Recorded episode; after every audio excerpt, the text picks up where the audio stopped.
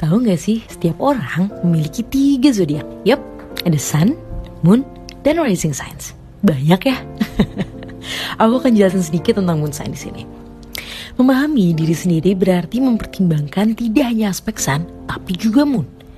Moon sign itu merepresentasikan inner you. Di zodiak apa pun kamu berada, itu menjelaskan bagaimana kamu mengekspresikan emosimu di pertemanan, percintaan, dan keluarga. Pasti terkadang kamu bertanya-tanya, kok perasaan ini tiba-tiba muncul? Ah, zodiak gue beda deh, nggak relate sama sekali. Nah, moon sign berperan penting di sini. Dan setiap orang memiliki moon sign yang sendiri. Yuk cek moon kamu agar lebih mengenali keperbedaan emosionalmu. Pukul 2 malam. wider than a.